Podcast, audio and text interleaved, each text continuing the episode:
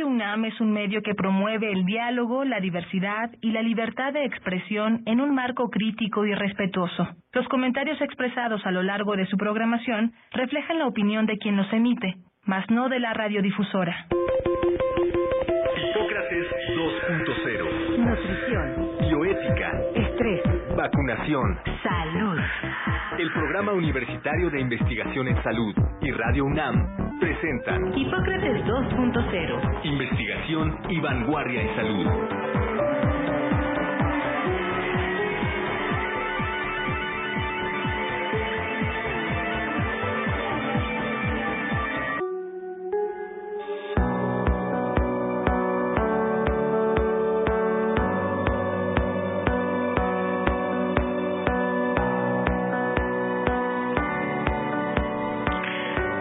Tal? Muy buenas tardes.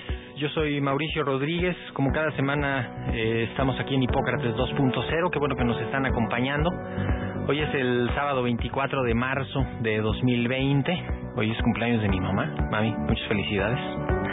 Y pues hoy, como todos eh, lo seguramente ya se enteraron, eh, la evolución de la pandemia de coronavirus o COVID-19, eh, pues eh, hizo ya que en México cambiáramos de fase eh, y que entráramos en la denominada fase 2. Así que, pues hoy justamente eh, decidimos hacer el programa en vivo para pues hacer algunas anotaciones en los minutos que tenemos eh, en este espacio, eh, platicar un poco qué significa la fase 2, cómo hemos llegado hasta aquí, qué podemos esperar en las próximas en los próximos días y en las próximas semanas y eh, pues también apuntalar algunas algunas preguntas frecuentes que nos ha que nos ha hecho la gente en diferentes foros en diferentes medios eh, que nos pueden ir ayudando a comprender la situación y a esclarecer algunas de las de las inquietudes más más relevantes.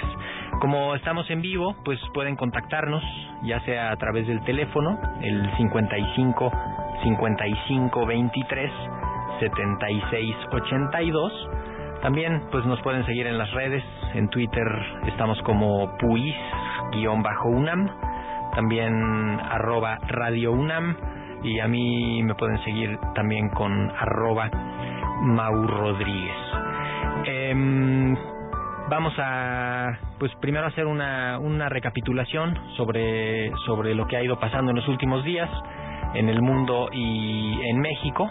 Eh, y vamos a poner un contexto de pues general para establecer una llamada también con el doctor Samuel Ponce de León Rosales que es eh, médico internista especialista en enfermedades infecciosas eh, en epidemiología hospitalaria y es el coordinador del PUIS el coordinador académico de esta serie y también pues es el coordinador de la comisión de la UNAM que se integró para darle atención a esta emergencia. Así que vamos a tener también una retroalimentación de parte de él, que siempre es importante eh, tener una mirada de, pues, con la experiencia de otras epidemias y con la lectura también de la mirada clínica y de la vinculación con la con la atención al, al en, los hospitales.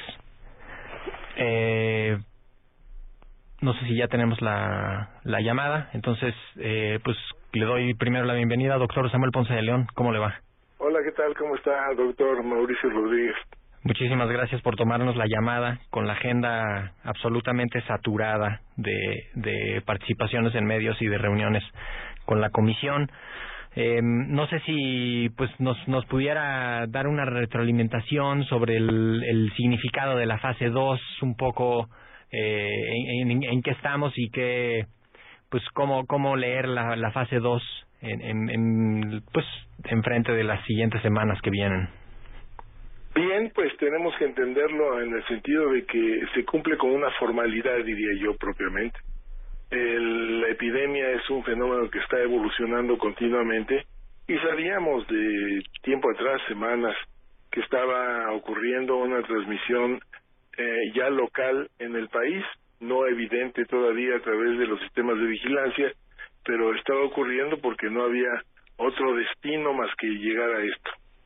El tema ahorita es que eh, parece ser de acuerdo a los indicadores, que estamos en un tiempo correcto para reforzar las acciones de higiene, Sí. etiqueta respiratoria y desde luego el distanciamiento social. Ok, doctor, nada más pa- un poco para, para aclarar el contexto, eh, la, la atención de las epidemias, eh, hay una serie de lineamientos preestablecidos y las van dividiendo en fases de acuerdo a lo que va ocurriendo, ¿no? La fase 1 es, son los primeros casos que vienen casi todos importados de fuera, de otros lugares, y que se les puede dar seguimiento casi personalizado a, la, a los casos y a sus contactos. Y justamente la fase 2 es cuando los casos aumentan en cantidad, eh, los contactos aumentan en cantidad y prácticamente ya no es ya no es factible andar siguiendo a todos los contactos y a todos los casos para para ir mapeando la epidemia, sino que más bien se asume que ya empieza el virus a contagiarse en la comunidad y eso pues justamente implica que se tomen medidas ya más más específicas encaminadas casi todas ellas al, al distanciamiento social, ¿verdad? Sí, así es, aunque sí en- tenemos que entender y tener claro que e- es un escenario, es un esquema Sí. con el que tratamos de interpretar lo que está ocurriendo realmente. Sí, sí, sí. Porque desde el primer caso que llega a cualquier país, existe la posibilidad de que se inicie una cadena de transmisiones que eventualmente va a perder el contacto original. Sí. Eh, este es lo que trata de identificarse una campaña de identificación muy intensivo de todos los infectados que están apareciendo en un país. Eh, vale la pena destacar que eh, esa situación eh, en México es bastante difícil, porque a diferencia de lo que ocurrió, por ejemplo, en, en, en Wuhan, incluso lo que pudo haber ocurrido en Corea del Sur, en donde fueron eventos muy puntuales los que permitieron abordar la epidemia de una manera particular eh, y muy intensiva con la contención. Eh, en México vamos a tener múltiples puntos de entrada, Sí. muy diversos. Entonces, esto se ha establecido de tiempo atrás y, en fin, llegamos hoy a lo que se ha denominado fase 2 y que no es exactamente la misma eh, como la definen las autoridades aquí en México y entiendo lo que entiende la OMS por una fase 2. Pero, en fin, finalmente llegamos al mismo día prácticamente a- al punto de destino que nos demuestra básicamente que la epidemia está en evolución y como estaba diciendo, eh, en el momento en el que posiblemente sea muy oportuno reforzar todas las medidas, como se hicieron ya en estos últimos días en diversos sitios. Destaco eh, la Ciudad de México y también de manera sobresaliente el día de hoy que se anuncia un programa muy completo de cómo ha de actuar el gobierno federal ante la contingencia. Sí, que- Eh, sí. No, que justamente parte de, de la fase 2 sí tiene una parte también como administrativa y logística que de, de las instituciones propiamente y un componente de la comunidad que es pues, determinante, ¿verdad? El, el, el hecho de decir, ok, puede ser que el virus ya esté circulando en la comunidad, que ya esté empezando a causar enfermedades leves, eh, en la en la comunidad y que comiencen a establecerse los primeros contagios que los iremos viendo eh, pues con presentaciones clínicas en las siguientes semanas. Eh, pues justamente por eso se re- pues se refuerza la idea del distanciamiento social del, de la separación de los enfermos que no contagien a los sanos y de la protección de los más vulnerables. Sí, así es, definitivamente no hay en ese momento otro camino y, y es importante eh, destacar que se ha hecho un planteamiento bastante comprensivo en donde se incluyen también algunos de los temas eh, económicos que son cruciales en este momento eh, y eh, pues sí, estrictamente más que suponer que está ocurriendo ya tenemos la evidencia de que está ocurriendo. Sí es la manifestación, ya están los pacientes eh, eh, sumándose en este momento con eh, tiempo para ver todo con, con calma en los hospitales, pero lo que está por ocurrir en las siguientes semanas será un incremento de la afluencia de estos pacientes paulatinamente, ¿no? y ese es el tema a donde tenemos que llegar con el distanciamiento social exacto en términos de tratar de de mitigar el crecimiento de los casos. Si yo me quedo en mi casa, no hay posibilidades de que alguien me infecte y en consecuencia tampoco habrá posibilidades de que yo infecte a alguien.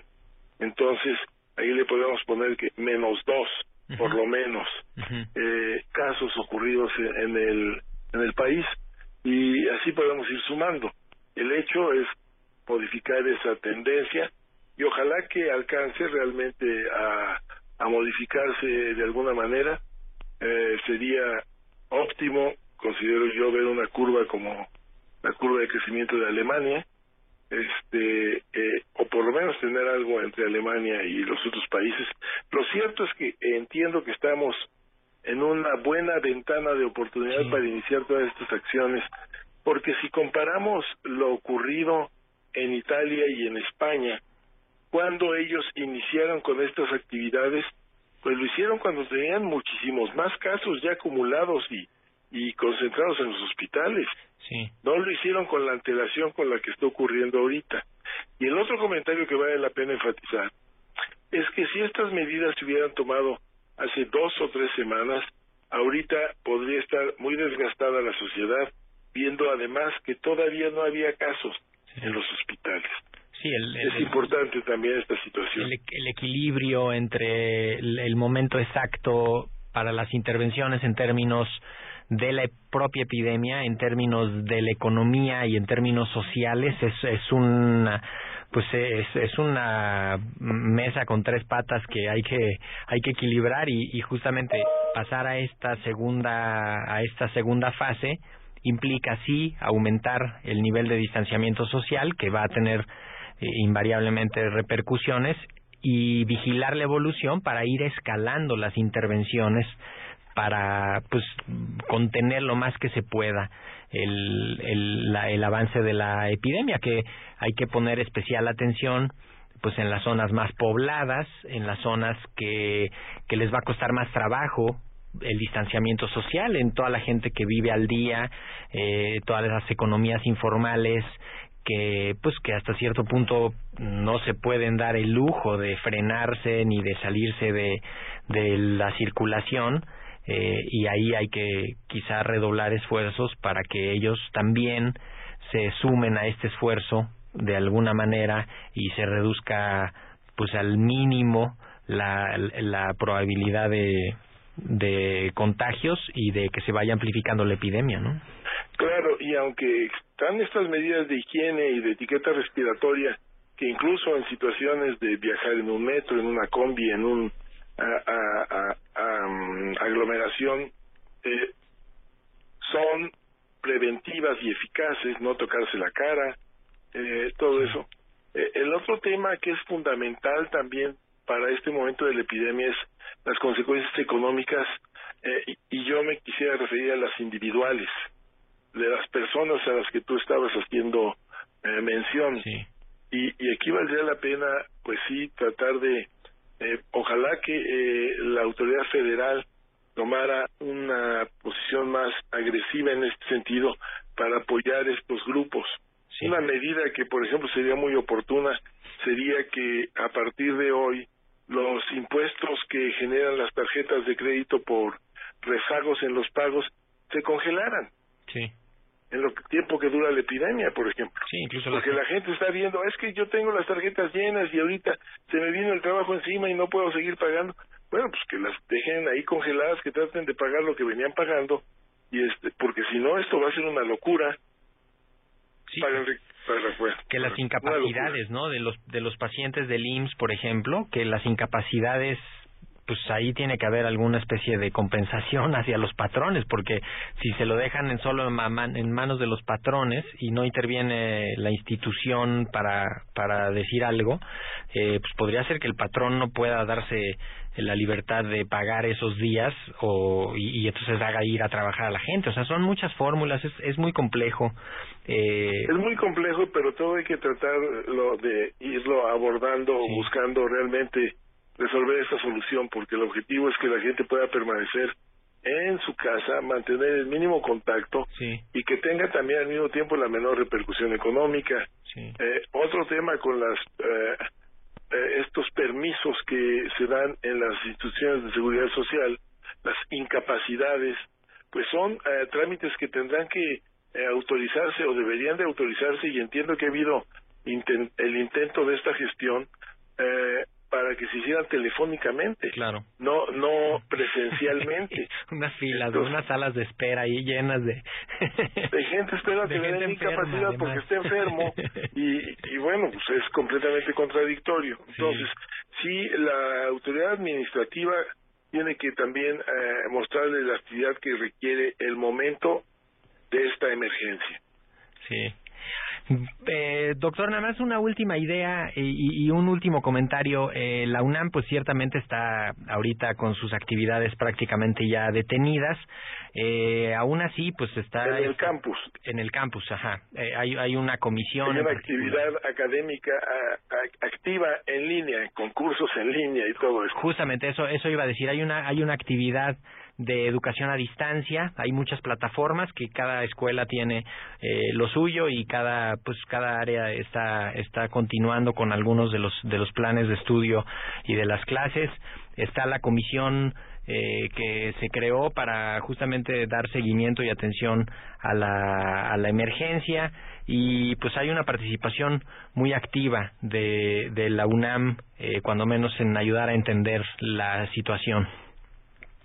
Sí, desde luego es del mayor interés. Desde entendemos que un fenómeno como una epidemia, una pandemia, eh, requiere de una gran comunicación con el público en general, con algunos sectores particulares, por ejemplo, eh, los trabajadores de la salud, con aquellos grupos que efectivamente también tienen mayores dificultades económicas y establecer una comunicación para tratar de ser más claros en lo que está ocurriendo y una mejor comprensión y también tener la posibilidad de eh, eh, poner en práctica de una manera accesible las prácticas para evitar la infección es fundamental en este momento. Exacto. Y lo hemos asumido desde el principio, prácticamente desde enero, eh, hemos estado en esto y ahora con muchos canales abiertos, desde luego Radio UNAM, TV UNAM, las redes, hay una grandísima oferta de información y de comunicaciones.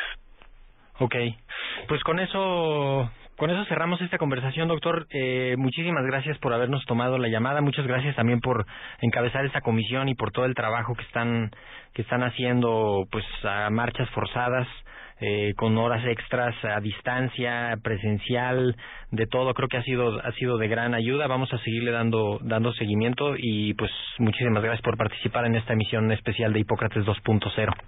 Desde luego lo hacemos con mucho gusto, entendiendo que somos la Universidad de la Nación. Muchísimas gracias. Y bueno, les recordamos que estamos transmitiendo en vivo. Si quieren llamarnos al 55 55 23 76 82 pueden hacerlo, contactarnos a través de cualquiera de las redes que tenemos, arroba Mau Rodríguez, arroba Radio UNAM y arroba puis-UNAM. Vamos a hacer una pequeña pausa musical, vamos a escuchar de la orquesta di Piazza Vittorio Ena Andy y ahorita regresamos.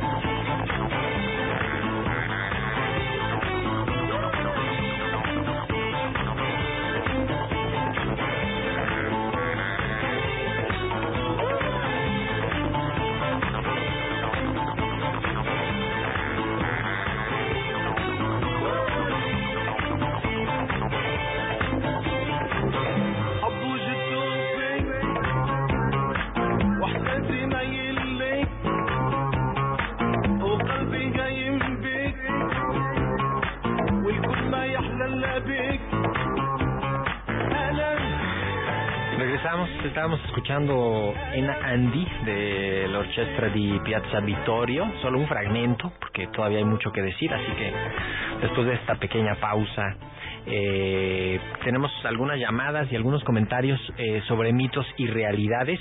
Eh, creo que vale la pena apuntalar un primer comentario sobre la importancia de, de vigilar la evolución de la epidemia con pues con una mirada científica eh, y eso nos puede ayudar a ir tomando decisiones eh, importantes. Hay en particular eh, algunos aspectos que nos han preguntado sobre el uso de la cloroquina y de la citromicina, que pues en unos días de pronto parecía que eso era la panacea, la cura absoluta para, para el asunto del coronavirus y simplemente hacer énfasis en que la cloroquina, la citromicina, eh, otros medicamentos particularmente los que se usan para el tratamiento del VIH-Sida, se están ensayando en estudios clínicos controlados en los países donde donde están habiendo el mayor número de casos, se está determinando la eficacia y la seguridad de estos tratamientos, todavía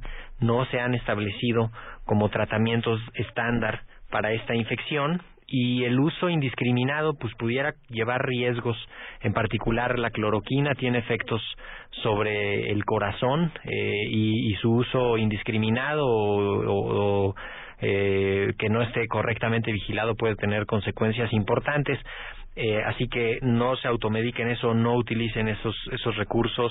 Eh, también nos han preguntado mucho sobre el uso del ibuprofeno, porque al parecer había una información que pues que confundía y que, que hacía creer que, que, empeoraba la infección o que favorecía la infección por el coronavirus.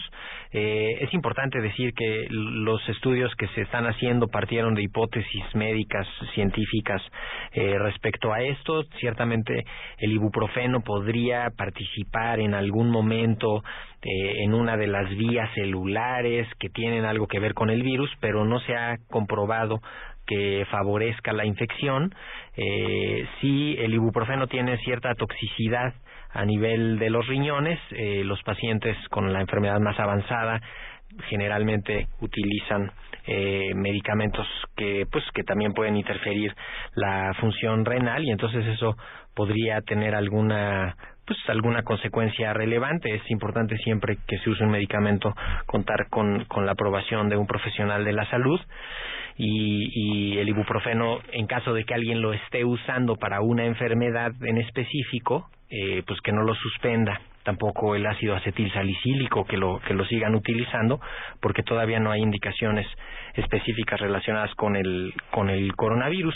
Eh, también eh, nos han preguntado si las los animales pueden ser reservorios o pueden transmitir el virus eh, es importante aclarar que aunque hay varios coronavirus que afectan a los animales este en particular no se ha demostrado que los animales y ni mucho menos los animales de compañía jueguen un papel relevante en el contagio como reservorios, en la transmisión, lo que sea de, este virus, no se enferman por el virus eh, y eh, pues por el contrario podríamos decir que hasta podrían ayudar a alguien que estuviera eh, pues haciendo una cuarentena eh, o, simplemente aplicando el distanciamiento social, el hecho de tener un animal de compañía en casa eh, pudiera ayudarlo desde el punto de vista eh, afectivo y psicológico, que también es es relevante. En cuanto haya algo de información sobre, sobre estos temas, pues se tiene que ir incorporando.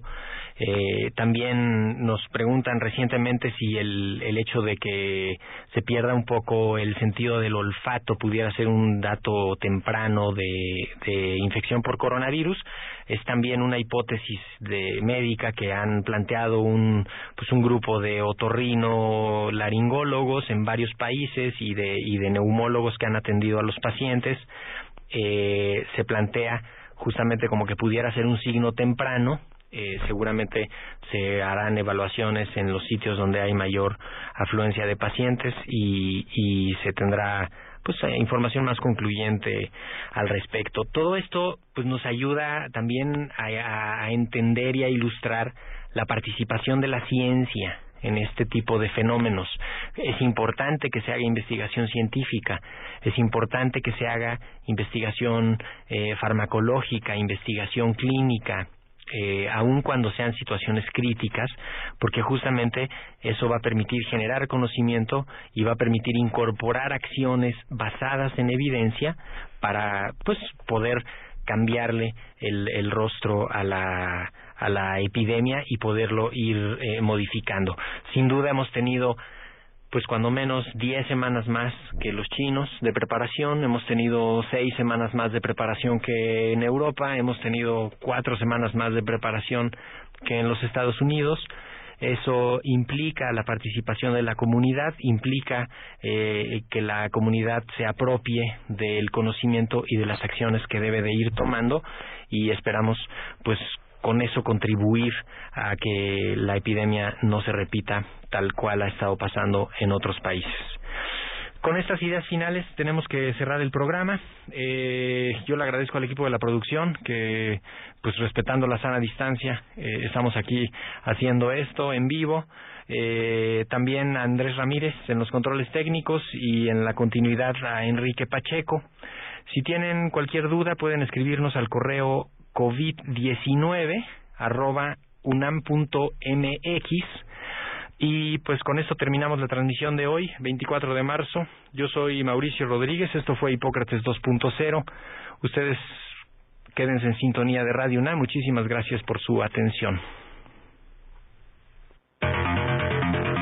Programa Universitario de Investigación en Salud y Radio UNAM agradecen tu escucha. Te esperamos la siguiente semana para platicar sobre lo último en materia de salud e investigación en Hipócrates 2.0. Investigación y vanguardia en salud. Se despiden de ti en la producción Patti Gamboa, Héctor Castañeda y Alejandra Gómez. Hipócrates 2.0. Radio UNAM. Experiencia sonora.